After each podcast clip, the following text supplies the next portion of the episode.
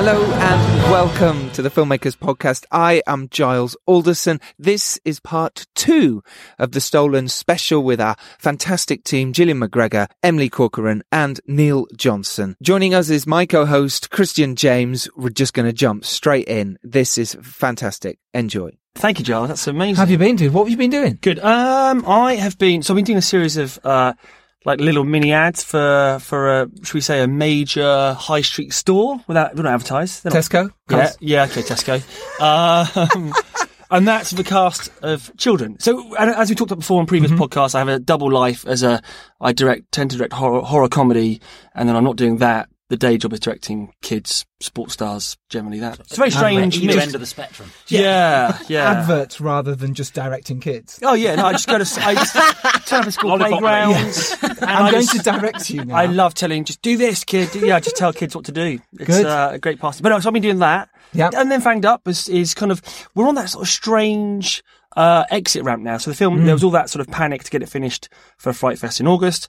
That got done. It had Yep. its sort of like, uh, uh, uh, I say, well, well, yeah, World world, premiere. premiere? but it's sort of a weird kind of like, it was a strange world premiere slash testing ground. You know, how is it going to go down? Um, but then there's, there's all talk, there's talks of deals and blah, blah, blah. Love that. I don't really. I just Love keep well out of of deals. it. So it's gone very quiet now. And and as of Okay. yeah, this time last year, I was ramping up to make a new feature. It's exciting. Mm-hmm. Now, like I'm sort of wandering in the wilderness, like a hobo. what's next? Yeah, of of you know, um, where am I going now? Then, um, Well, know. I. yeah. Oh no, so hold a hold a second. Yeah, go on. Charles, what have you been up to? Why, thanks for asking, Listen, Christian. no worries. Um, I'm doing the Dare pickups, the final bit of pickups, and I'm going over there for post production to lock my film. It's very exciting.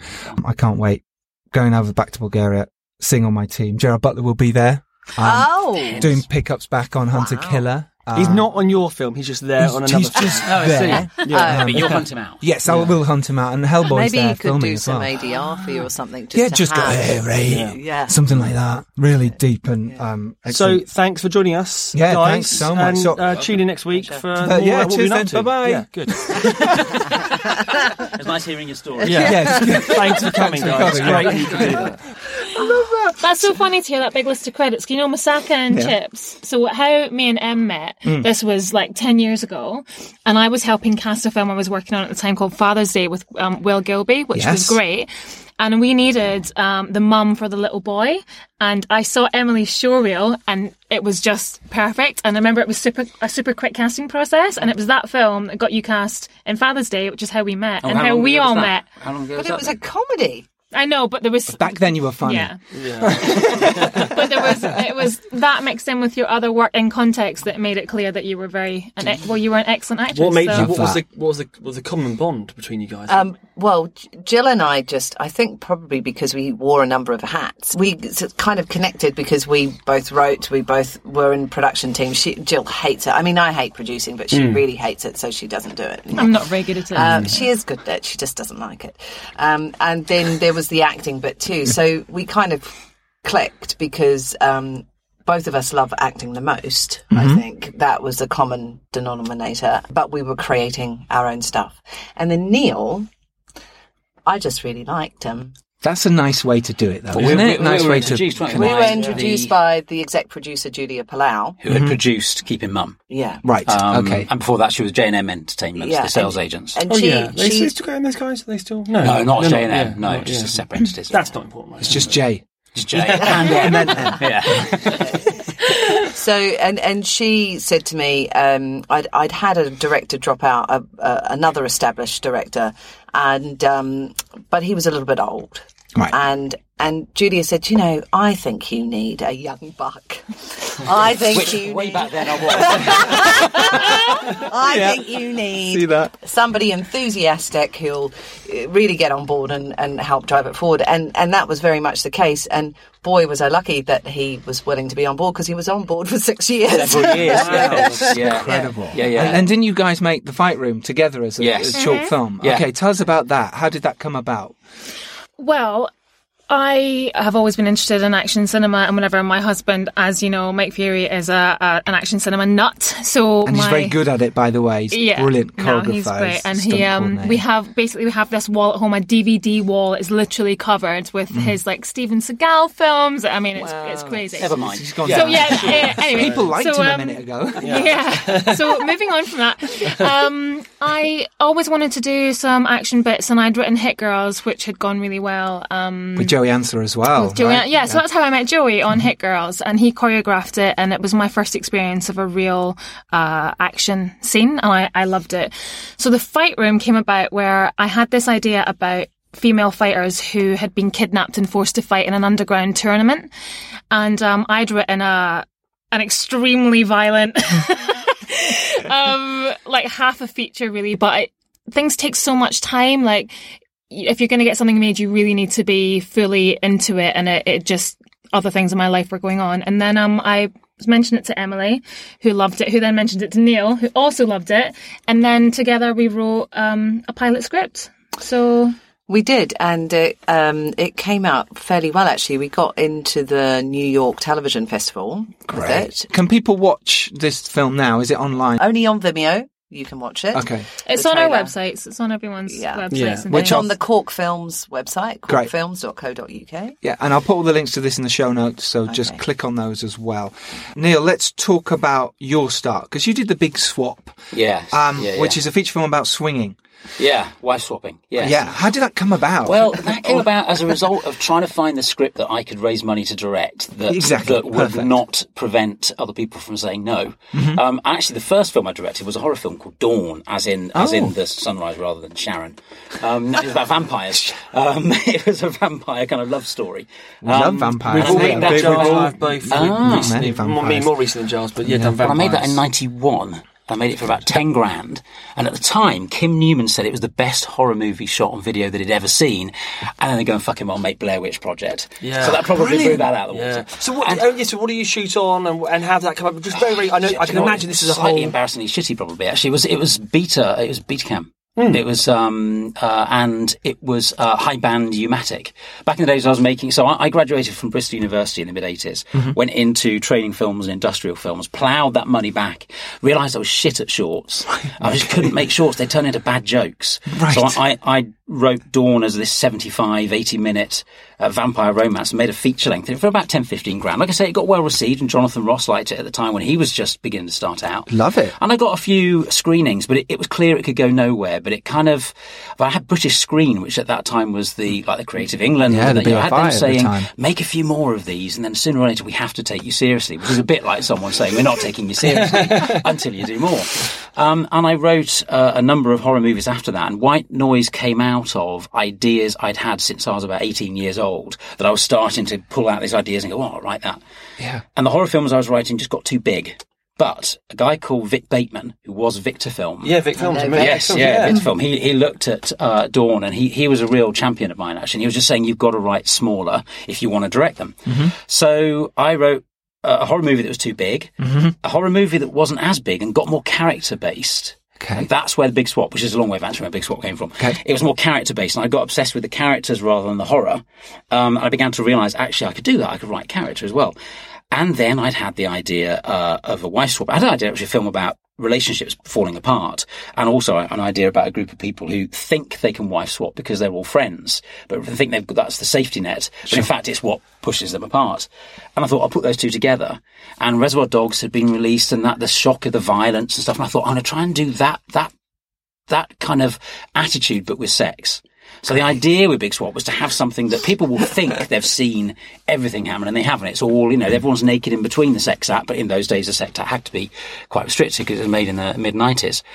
Um, but that itself took my life savings, my now wife's life savings, cast and crew deferrals. It was scary. It was scary. I got three credit card applications land on my doorstep at once, and I actually thought, I wonder if I fill them in at the same time instead of. I got three credit cards. I couldn't, oh, couldn't afford to pay them. It was scary. Yeah. It got picked up by a, a sales agency, Mia Bays, who uh, mm-hmm. she's, she works at that sales agency, Mayfair Entertainment. They sold the film to Film Four when Mick Southworth was at Film She's Four. now at Film London, I think. Yeah, Mia Bays. yeah, yeah. big name in mm. independent cinema and, and, and mm. especially championing women's cinema.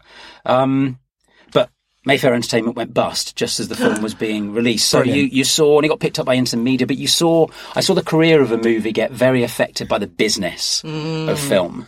Um, but it kind of got me a bit noticed. Um, and uh, it got theatrically released. Uh, it got banned in Singapore because of pubic hair, which is great. That was a bit of a fuss. Because of Yes. pubic hair. Yes, because of pubic hair. Not not literally. There was an accidental pubic hair. So it was literally, they thought they saw pubic. You know, there was no hair in the gate in that regard. but it was. Uh, and also, it was um, the BBFC had to screen it three times because they were convinced they could see a hard on and penetration, which they absolutely couldn't. But we didn't. We didn't disabuse them of that notion because it got talked about that there's this film that they had to screen Maybe they three just got times really just aroused in case by they it. didn't Yeah, watch it. maybe. Around They saw their own had- hard on. yes, exactly. Maybe around that time, but you had what's it, the Kerry Russell? You had a few around that time. Yes, Uh, just shortly- nine songs, shortly you know, afterwards. Yeah, which was Yes. Michael suddenly- Winterbottom Yeah, film, yeah. I think they they pushed sex in cinema that far. I mean, Big Swap was just before then. We were actually toying with a prosthetic kind of hard on or something, and then we kind of even that might have been risky. And then Yeah. suddenly, um, but actually, Kevin you were Howarth toying with the Kevin prosthetic Howarth- hard on. Kevin Kevin Howarth Howarth says did he's it been in well. a few of Yes, films. yeah. and he was in uh, Ghost of Greville Lodge as well. Um, so that was the that was the first adventure. He got some doors open, but uh, I think because of the nature of the film and the fact that it, it pretty much had an unknown cast, it was hard to push. But it kind of, you know, it did its bit and then it sort of disappeared. And after that, it was it was back to trying to find the, the piece that would knock a few more. It was constantly the doors open, they close again, they open again. Did it not give? again. Did it open the doors to an agent? Did it open the doors to It did more at the time. Uh, no, not not initially, but luckily, uh, one of the guys who funded it, Noel Cronin, um, who was Dandelion Distribution and then Renown Pictures, he funded Ghost of Greville Lodge as a TV movie, Mm-hmm. Okay. uh, a 250 grand TV movie, and it had George Cole and Prunella Scales. Mm-hmm. And his biggest advice, it was a ghost story, traditional haunted house, family haunted house story. About three weeks before the, uh, the or the prep began, he actually said, "Could you set this at Christmas?"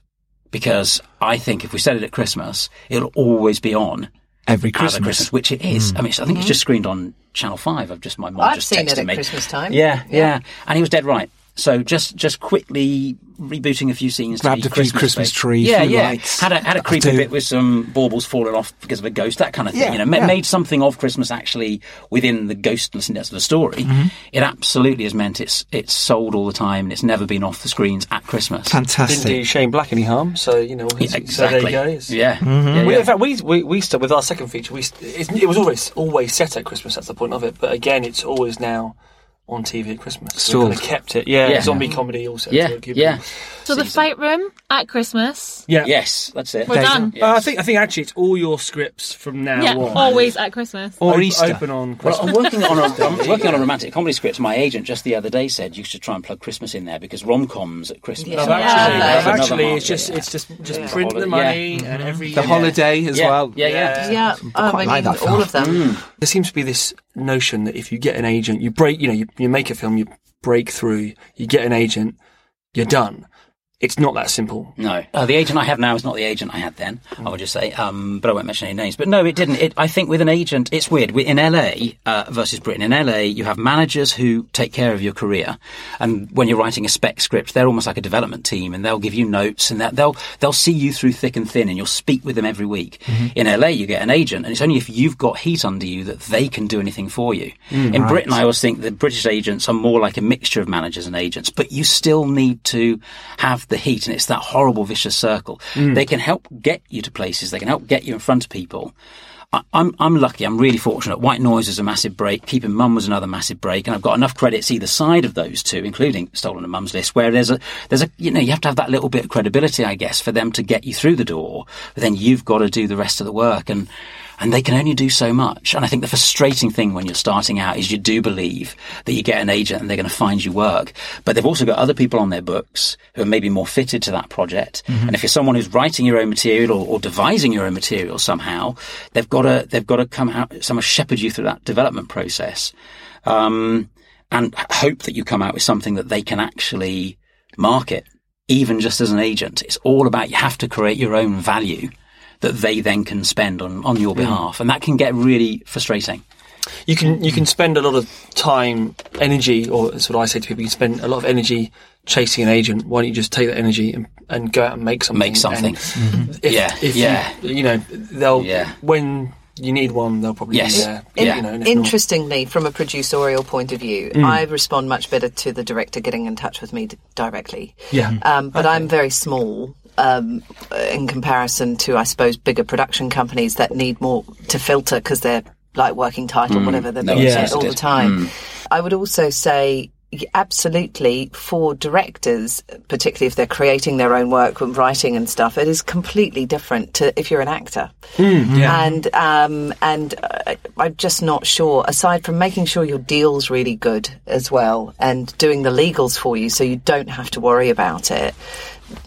I just until unless you were just absolutely huge, I just don't know how much difference it makes. Yes, after after White Noise, uh, when I'd written White Noise and it was being and the writing, you Yes, got the writing yeah. Yeah, that's- with yeah, it. changes. And There's That's a- there's really a tiered system, and you've got to like make sure payments come out. And the writing Yes. makes sense, Yes. of course. But yeah, I think But then I was, uh, my manager, I got managers in LA as a result of the script of White Noise, and they introduced me to a load of agents who then, I picked an agency, Paradigm in LA.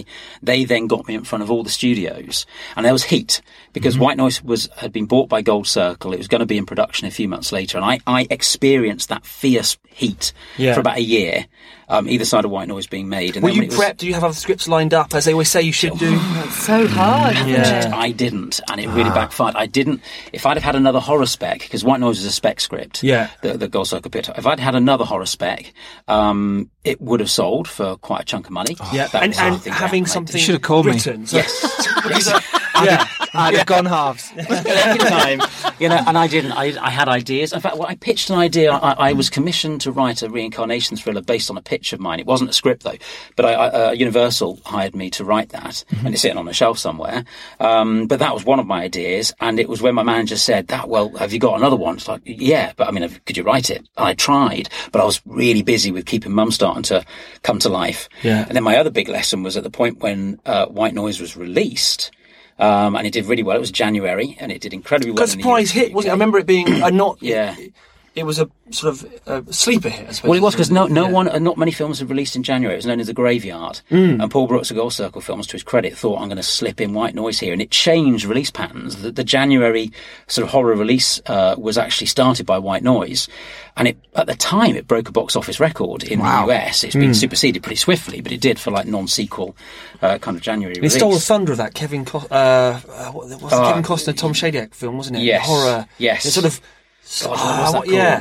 But I remember it kind of, uh, it, it yeah, kind of came in and yes, yeah, stole their It's Kevin thunder. Costner, I think there were a few few actors circling White Noise for exactly that reason. There was a point, the kind of the, you know, this is the, the healthily middle aged actor Yeah. getting a career revival, but it was being released when I was very busy shooting Keeping Mum. Right. That was the other interesting thing about career pattern. I could, I had to say no to all the horror scripts that I was offered to rewrite in, in LA because I was busy shooting Keeping Mum. And it only takes about five, six, seven, eight months for them to go, well, you're saying no to everything. We won't send yeah, once next you, one. what kind of stuff were you offered? Offered. Can you, you know, what kind of stuff were The you? Fog, uh, rewrite The Fly, Yeah. uh, a new version of The Fly, which I did toy with. Um, the White Noise sequel, which I then didn't uh, get involved in. Uh, I can't remember about two or three others, Yeah. but I, I wrote for.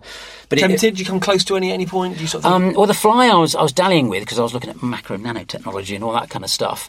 Um, but no, I mean literally, I was having to turn him down because we were we were starting the shoot of Keeping Mum a month after the the release of White Noise. Wow, okay. So I was getting a flurry of offers and just had to say I, I can't. I'm, I'm Oh, doing gosh. something. You must have just wanted to shoot yourself. And then, and then they said, "Well, have you got? Well, have you managed to write another spec, another horror Yeah, spec? Because yeah. it could." No, I've been busy prepping Keeping Mum, and I was like the big, big, big, big. List. And it's a totally different genre as well. Yeah, which confuses the industry because it's like, okay, and yeah. then you get offered lots of crappy comedies because they go, ah. he's a comedy guy now because of Keeping Mum. Um, That's interesting. Yeah. And And- but now you've got to that point where surely people go, well, actually, he's just a director in his own Well, right. well, they should do. Look, he's just done a western. yeah. That's You need to tick every box. Yeah, yeah. That's true. I'd say I, I hit a wilderness though. I'd say after Keeping Mum, about two or three years, there's a couple of projects that fell through. The credit crunch killed a couple. Okay. Um, and I turned down a lot of comedies because my taste in comedies, I suppose, is a bit more specific. And then began to realise actually, when you turn something down, maybe you use this kind of way of turning something down that keeps you in the project. And I gradually learnt to say, I really like the idea. I would want to approach it in a completely That's different clever. way. We've talked about this in a, a mm. bit recently in a similar kind of way. Like, you know, you feel, I think film school breeds this kind of like your, is it director for hire type stuff? Which Yeah. we both experienced quite Yeah. recently. And it's quite interesting saying, actually, you know, I turned a few things down, but maybe I should have found something in it I could have looked at. I, I because that's what that's when I started to when I'd say to someone I really love the idea to a producer I really love the idea but I'd want to restart with a script. I can stop there, or I can then tell you what uh, what my concerns were, and, and they go, yeah, go on then. And if we had that conversation, the amount of times they said, so would you be considering to, to give it a go and if we can get some development money? It's like, shit, why didn't I do that for the first three years Yeah, yeah, of saying no? So I definitely hit that wilderness period for a good few years where you're off every radar. I was writing all the time. I was lucky enough to, to be paid to write, so I was earning a living and have done since um, since just before White Noise, I guess. Um, but but it's tough. And I think you know you go into you come out of film school and everyone wants to be like a Tarantino. You want to be an auteur. You want to have a brand to your name, and then gradually you realise you just want to tell stories in film form or televisual form, and that means you should be more flexible and should sometimes be for hire. Um, And actually, the fight room, going back to that, was an opportunity where it was very much it was very much you guys, very much Emily and, and Gillian. I thought here's a chance to come in, and obviously the director's privilege is to have some say over the script and how it shapes up, but to kind of go, what did you what did you guys want? With this, yeah. and I'll deliver it in a professional. It's the first time I'd done that. Ah, I'd always okay. written stuff, and I've obviously the stolen we were working on together, but Mm-hmm. but that was in development. It wasn't happening. This was a chance to come in quite late in the process. It felt like with the fight room. Well, it happened just- so quick, didn't yes, it? That yeah. was So a- it was like a mini version of being that for hire, someone else's vision, but just trying to deliver it uh, yeah. professionally. You know, and pull it off. Mm-hmm. And that was, that was really good. Not because therefore you're less responsible. You're utterly responsible still, but it just came from a different place and it was a, a good way of trying that out actually. I thoroughly enjoyed it. There you go. Really thoroughly enjoyed it. We need to jump back to some more our origin stories as well, don't we? So let's jump back to Sisterhood then. Was Yeah. Sisterhood was your first one, right? No, I'd Oh, produced wow. lots of short films Ah, okay. before then. Um, And was it was it a, as it as an actor uh, producing to sort of like Produced to be in to, them. yeah, but became and actually became good producers because they ended up trying to make stuff than to be and actually like, oh actually We're pointing- I'm quite we're good at pointing- producing we're pointing So- and that's uh, you, you very I mean people in film school they all want to be directors Yeah. you know they don't grow up dreaming of being a producer but because it I think sucks. yeah, it does it's tough My But I mums and dads always go, what does a producer do? yeah, yeah, yeah. oh no we go, what does they, a producer do? they ask do? me what I do. No one knows what, what the hell do you do? I don't know myself. Just point. yeah, I, direct children. My wife Across the road. says she says all you do is you go somewhere for a day and you just point at things, and that's my. It's like Yeah. Can't argue with you. Yeah. Whenever she's come to set, that's what she's seen. yeah. Over there. Pointing. Over there. Pointing. Yeah, and that's it's like yeah, I guess that's as simple as my job is. Um, so it was a, it was that sort of like right. I need to be in some things. I'll, I'll, I'll so you became a producer by Yeah, I mean, um, default, yeah. the, the initial thing that happened was I, during drum, drama school, I'd had a holiday job that a temp agency had put me into in a corporate video company. And I literally was making tea. I mean, literally, that was all I was doing, or stapling things. And then I, I came in, I was 18 or whatever, and they said, Oh, the production manager's sick, so you're doing it. And I said, "What? Are you talking about? I've never. Yeah, I make the haven't tea." got a- yeah, what do you? And they said, "Oh, better the devil you know." Shrugged and walked off. And like you know, back yeah. then, the, it was it wasn't the internet. You know, it was literally um, production books and phoning and faxing and stapling and giving people lots of paper. Mm-hmm. Many trees died. So that was initially how I started. And then um, when I left drama school interestingly, yes is the answer about the acting to producing, but more so the writing to producing. So initially I, I left drama school and I, I didn't get a great agent or anything. Nothing, nothing had, was really happening, and I was finding it very frustrating sitting around waiting. So, um, I, my my mum, who I have a lot to thank for, really, um, did Birthing say, you for one. yeah, Yeah. yeah. that's a good start. it's a good start.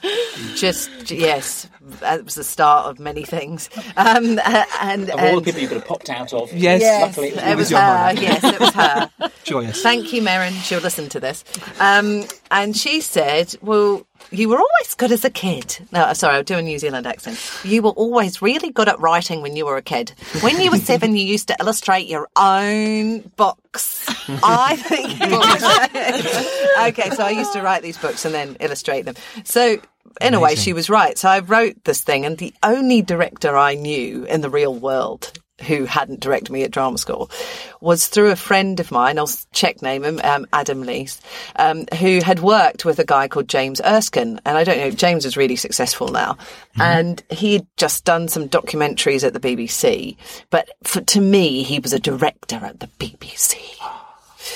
And I sent him the script and he actually phoned me and said, this is really good. I, I want to make it. Was this like a short film or a It was a short film. It's called The Invitation, and it, and um, I he even found producers and everything. And at one point, Wow. there was all these famous people were going to be in it and everything. But the producers dropped out three weeks before we were due to shoot. So again, my mother went, Oh, you used to help me all the time at the office. You'd be brilliant. Why don't you produce it? Little did These- she know. Those guys are idiots. Correct, So- they are. so- So your mum's like a manager. Yeah, She- your she mum's is made absolute you. publicist manager. Like she's like the ultimate Catholic All-round Jewish mum. Wonder Woman. Yeah, yeah. Um, so I I kind of listened to her, and she went, "Oh, you know, I'll help you a bit." And um, she uh, obviously did, but I'd also done so many telephone sales jobs. Being an out of work actor, I got so good on the telephone. And I managed to get Sony to sponsor it, and we were the first film to be shot on HD um, that used a Steadicam. Great. And then we ended up being used all the time as an example, and like in trade shows and at Cannes and all that, as an example of um, film, like against film. So to show how much it looked like film and you couldn't tell the difference. Perfect. Yeah. So, and Sally Phillips was in it and um, Francis Raphael, and it was. Um, yeah, it was Decent really cast. Good. Yeah, yeah, it wasn't Your bad. First, sure. Were you in it as well? No. Okay. So this was the thing. He, uh, James, wouldn't let me be in it, and I wasn't really strong enough to. He's gone to down in my book. I He's know. gone down. To be Blacklist. fair, to be fair to to be fair to James, I mean Sally Phillips is pretty funny. Isn't She's she? very funny. She she's the ultimate funny lady, and um, he is from his perspective, he must have been thinking, "You're just out of drama school. I'm not." Gonna really get involved with this unless I can work with proper actors, and clearly he didn't think I was one. You've proved him wrong. Oh yes, well, You put in the time since. Yeah. That- that's it. That's, That's the story. That of is the story, yeah. Yeah. really. Is it one Someone of puts things you that- down and you, you, Yeah. you want to fight that. Yeah. You want to keep Yeah. going against. So that was my actually my first producing. Amazing. And then you, you let's talk about um let's talk about sisterhood. Sure. So Yeah. this is your feature film. Tell us about it because you're the, the lead in this. It's it's funny. It's Yeah. interesting. Tell us the story. Okay, so we had well, it was probably a bit similar to it's a, an ongoing common theme with most um, filmmakers. We'd got very far down the line with a big Celtic Roman film called um, To Love and Conquer. I mean, we're talking really far, like big names attached, um, distributors wanting it, money in place, and it was um, I think it was called Black Tuesday when the sale and leaseback Oh, fell fell through, Yes, and I don't. yes. and the film literally collapsed. And It was oh. all based upon that forty percent you used to be able to get in the UK, which, Yeah. damn it, you should be able to still. But never mind. I was devastated. I'd been on that film for a long time.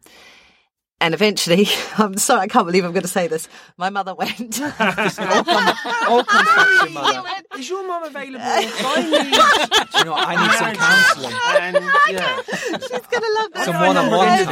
in, in the show notes, let's put Put a link to, to her website. But she literally went, Emily, why don't you do something a little bit smaller where we can all just pitch in?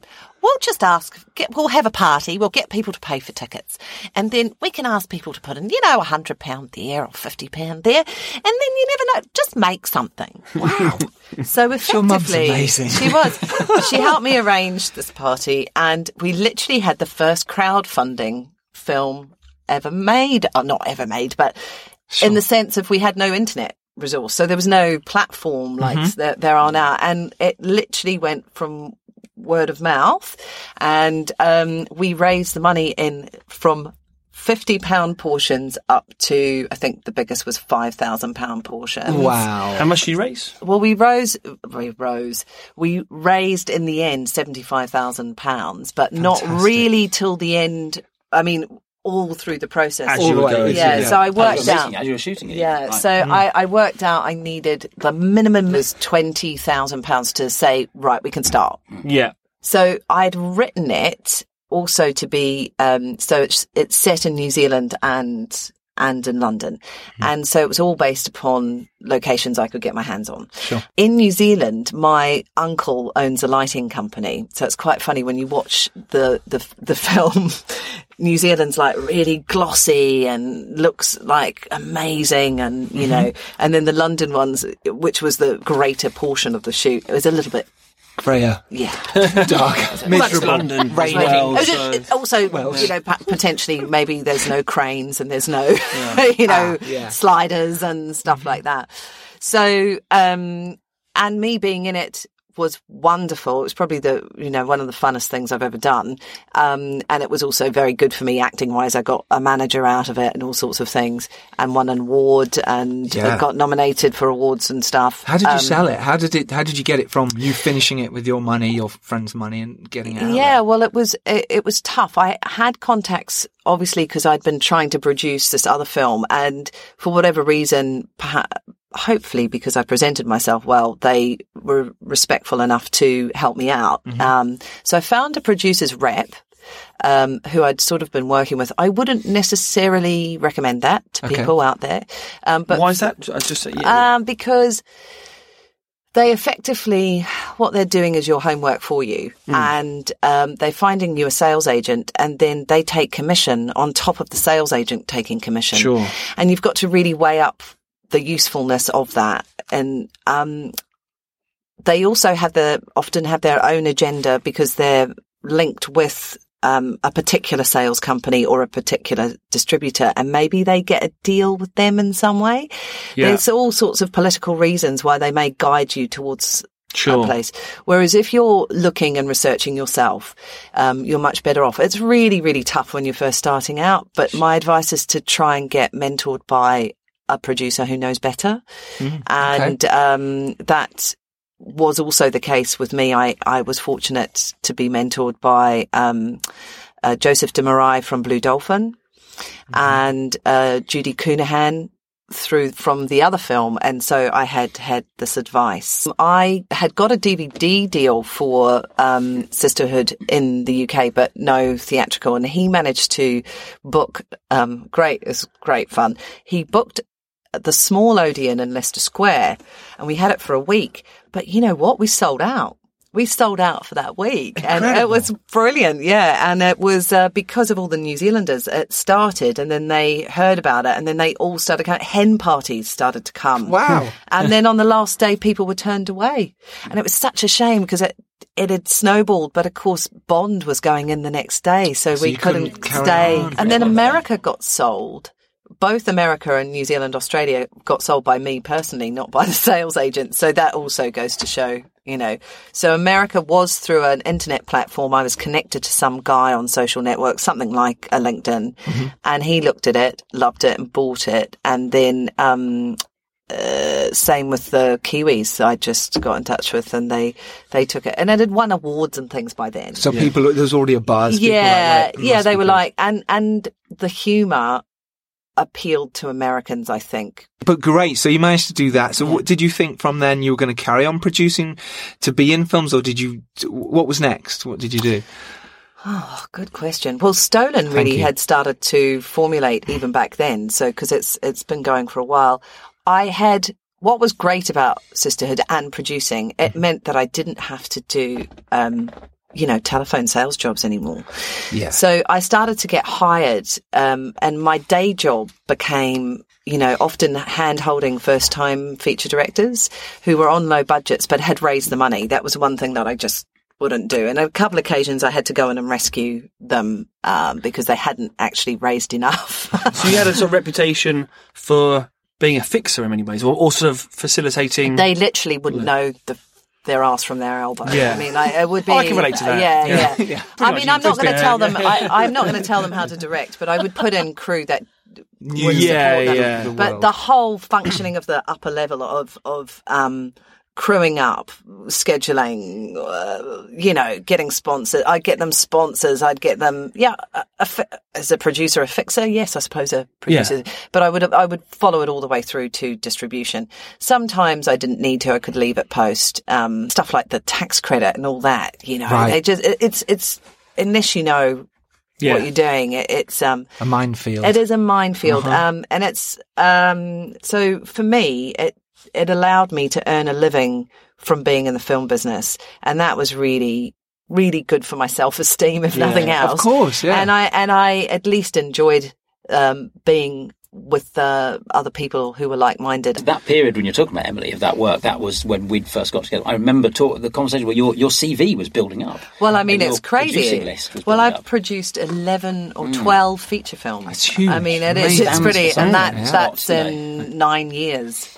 So Wow. that's a because I would also I worked out ways of um, participating that whether it be in um, facilitating finance and things like that too. So there were ways that I uh, could get involved. Now I'm quite wary, just everybody out there who might write to me, um, of taking stuff on um, unless you know, is because it's just so much work. And so, um, I'm really focused on, uh, producing from scratch things that I've written. Um, or I'm creatively involved in because it, it's just, you know, it's just really hard.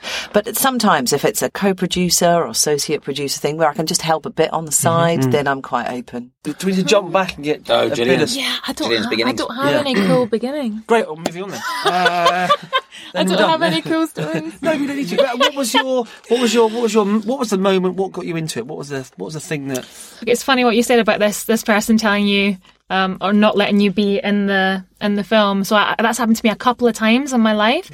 So when I was at school and I was applying for drama school, um, it was a music teacher at the time, and she told me not to bother Wow. and um, not to put all my eggs in the one basket. Okay. I've Um, had th- those similar things. Just, Yeah. give up the pipe dream. You know, Yeah, give it up. It's like, yeah. oh, okay, Yeah. yeah. And I was, you know, 16 or something and absolutely devastated by this person's words. Yeah. Yeah. And um, right? and then I right? thought, well, fuck, fuck you, fuck this. I'm going to do it anyway. Um, and I did, and I got in.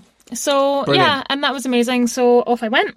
Wait, I got a musical straight out of drama school, and then I got my first film, and then that was it. So you want a bit of a role by the set, you know, you were, you, or is it just? Is, And I think if it you- sounds better than it actually was. But like, actually, do you know there's what I a lot mean? of gaps. Because you know what Well, it's like as an actor. You, Yeah. Well, And you're never earning much, are No, you? That's the yeah. That's true. Yeah. just the difference between stage and screen acting and having and, and having no idea because this was back in the days where you didn't watch playback Yeah. this was you know way mm. back so mm. i had no idea what was coming out and god bless them for sticking with me but yeah and there's a couple of films i did after that and i watch them back and i think mm. how were you how did someone think oh she's great let's put her in this film because i was shit Do you? It's I mean, just- are, you, do- are you? Were you honestly shit, or do you think No, this was yeah. just Yeah. your? No. opinion? I reckon she was. Yeah. I reckon she was. I was- Only because I was too straight out of drama yeah school. yeah, It's no, it was terrible. pretty bad And I'm yeah, so, I will pretty burn bad. any VHS copy. of Totally. it. Yeah. Well, this was before YouTube and all of that Yeah. stuff. Mhm. Thank, Thank God. God. It can find a way. It'll find a way. Don't worry, someone will Google strange this and find green it. lines Yeah, across yeah, By the way, for the record, Jack the Last Victim turned out really well. Like Phil Peeler, director of that. He, I mean, he gave me my first, my Yeah, first exactly. opportunity, and it was great. And I'm sorry if I let you down, Phil. Huge apologies. He obviously Um, doesn't feel that. No. Well, exactly. yeah. So anyway, so it just kept going, and I was um, kind of frustrated by the kind of things I was being seen for, and um, And what were they? Why were you well, frustrated? just stuff like sexy girls and like the girlfriends and all of that. And I just thought this is such bollocks. Like I, I'm just not at all interested. And once you kind of get beyond um uh, getting into your mid twenties, where you kind of start to lose your, that vanity that most of us have, where you, you know you want to be attractive or whatever. And once you start getting over yourself at Yeah. that, I just thought this is just so boring. And I just thought, and this is this is weird. I don't like it, but I don't really know what to do about it. And then, hence, the writing came along. So, um, So you started writing your own. Roles, yeah, yeah. Because I just thought I want to. I didn't know what it was at the time, and now hindsight is a wonderful thing. And what it was is that I wanted to see women on screen that I, I in Jessica Chastain's words, is that I recognised. Yeah. And I wasn't being presented with that at, with the scripts I was given at the time. And I really, really wanted to do something about that. And also, I wanted to have stuff on my reel that I felt was good casting Yeah. for me rather than um because I wasn't getting choice. I Sure. just had to take whatever I was given, and there was like some commercials, and I did like a, um, you know, the oh Suchusa. I did one of those commercials nice. where I was like basically a walking pair of tits, and I just thought this is not, and it was hilarious. I mean, it was hilarious, and the guys, the, they were Mum, fantastic I'm guys. I know I'm a pair of tits. my big moment, everybody.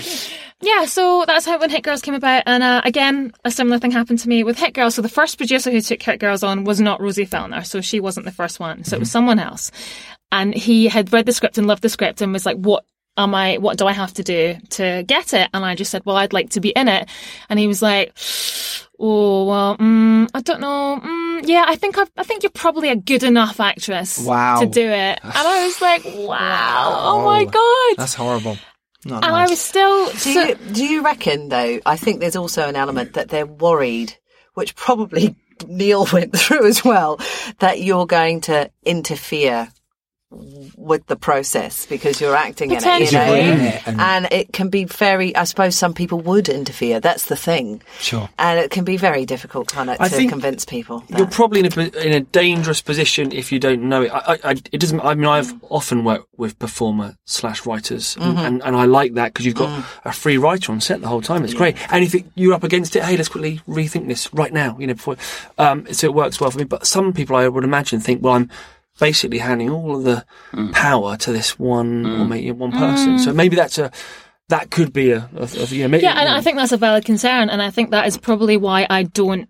I'm not interested in the producing side, even though I understand why going forward I have to be a producer, but if by name It'll be only, secret. secret We won't producer. tell anyone. No one will know. because it's so hard to see your work being taken by someone and you know because we're all, we all think we're precious little snowflakes and then you think you've written this masterpiece and then someone has a different take on it. And that's just how it goes. And that's how, that should that should be how it goes. But you know I was so young and so green and and you don't you just don't realize you don't understand the process. And I hadn't done enough film to understand the process from start to finish either. So that was an amazing education. Mm-hmm. And eventually that all that all didn't happen. And then Rosie took the project over and then Adrian Vitoria obviously directed it and mm-hmm. you know, we've lo- we lost him last year and he was just the most amazing guy and I learnt so much from them watching that and watching Rosie go through the process of producing. I think it I'm not sure if it was the first time for her but one of the first times she ever produced anything mm-hmm. and just sitting back and, and taking notes and it was just the most enlightening experience and also that's why I love so much about working with you because She's Emily pointing to You haven't Emily. yet, Emily. Pointing to Yours. Emily. Pointing to Not me. And- Not the rest of us. no, all of you She did a round table point and ended on you. because I couldn't do what you are able to do. I'm not a very good people manager, and Emily is the best people manager I have ever seen in my life. So you know, You and Alex Ferguson, congratulations. She's a good achievement. We worked together on well, how I met Gillian was on a, a, a film called Three Minute Moments, which was uh, a, a joyous occasion, A like joyous speed occasion. dating film, which we were in, and then, which is much more impressive, we worked on Gravity together. yes, yes, you did. Yeah. Yes, Oh. the, uh, So- the previous. I'm the So yeah, I yeah. so we we did a podcast, podcast fans. We just we, did, we talked to Mark Sanger, the editor. Right. Brilliant, brilliant. Which, if you haven't listened to, Yeah. do check out Great. episode 10. It's fantastic. He talks about working with Michael Bay and obviously Alfonso Cuarón. It's wonderful. And we talk about. And, he, and but on most of that. it took about working with yourself. yeah. so, Did he let the cat out of the bag then? Is that what happened? on Yeah, I, I didn't know. I didn't know He the did. story. It came Yeah, out he fresh did, I, had not really told anyone, No, and you me hadn't. neither. I might have kind of like you know, like to trusted told people me. said like Yeah, yeah, you mentioned it to obviously. me, I think, but but that was- it's like, Yeah, I told all right, I told everybody. I. Everyone in this room. so many checks on that. Hello, yeah. Yeah. Because he was saying that your DNA is very much, you know, we can quote him. He said it on the podcast. Yeah. Your DNA is in the movie. We Because, haven't actually explained what. what I don't Oh, think yeah, let's go- haven't yeah, so- what we're talking go about. back, actually. explain. So, um, I I've known Mark for a while, and I actually forget how we know each other. But basically, I think I worked on his brother's film first, or something like that, and that we just got to know that each other sounds that vaguely way. familiar. So that might be. Yeah, I think Yeah, I think that's right. I can't remember who, which brother I met first, but they're Yeah. both awesome. And he sent me this random email one day saying, "So I've got this this thing that I kind of need. Like, you know, do you want to come and help me out?" And I was like, "Yeah, sure, whatever." Like, having no idea what it Random was. Fine. And uh, it turned out to be Gravity. And But at the time, of course, it wasn't Gravity, the Oscar winning. It was just oh like, no, it was come in just and read these lines. I mean, a sci-fi called obviously, Gravity, I- yeah. I like I knew who. I knew who the crew were and all that, so I Mm-hmm. was very impressed. But I just thought it was. You But know, you knew those- you were going to be there delivering those lines in the you were the previs. You knew Yeah. that they told you you're going to be the previs. Yeah, eventually. So what, and what it was was that uh, listeners uh, that uh, they were had to sort of pitch the film to Warner Brothers, Mm-hmm. To get the green light effectively, Yes. but they needed yeah. to breathe life into these pictures, and they needed the they'd actors done that, delivering. right. Yeah. So interesting, they had to obviously have a performance there to, Yeah. to sell it, and I think you guys, from what I gather, Do you know what? It was one of the most stressful did. things. Do you remember it, Jets? Mm-hmm. Because we, well, the NDA was was next Huge. level. Mm. Yeah, like a I mean, it was NDA honestly. Clearly, you've kept to it. well, it doesn't matter now, does it? it wasn't our fault. It was Mark. Yeah. Once it comes out, you're all right, right? It was, Yeah. yeah, surely, yeah. I mean, Yeah, Sandra's Oscar. Yeah, The Sandra's Oscar belongs to me. Yeah. So because and- it's set in space, though, the, the it doesn't really count because obviously the the contracts Yes. for Earth. Yeah, yeah, yeah, But because so- it's set up there, The known universe. yeah, the known universe. it's yeah. null and void. Null and void. why have we been quiet for all these oh, years? Yeah. How long did it take to do to do what you had to do? I oh, can't remember. Not long. It wasn't that long. No, not at all. But I remember sitting. Uh, I didn't even have a paper copy of the script. It was literally on a laptop, Oh wow!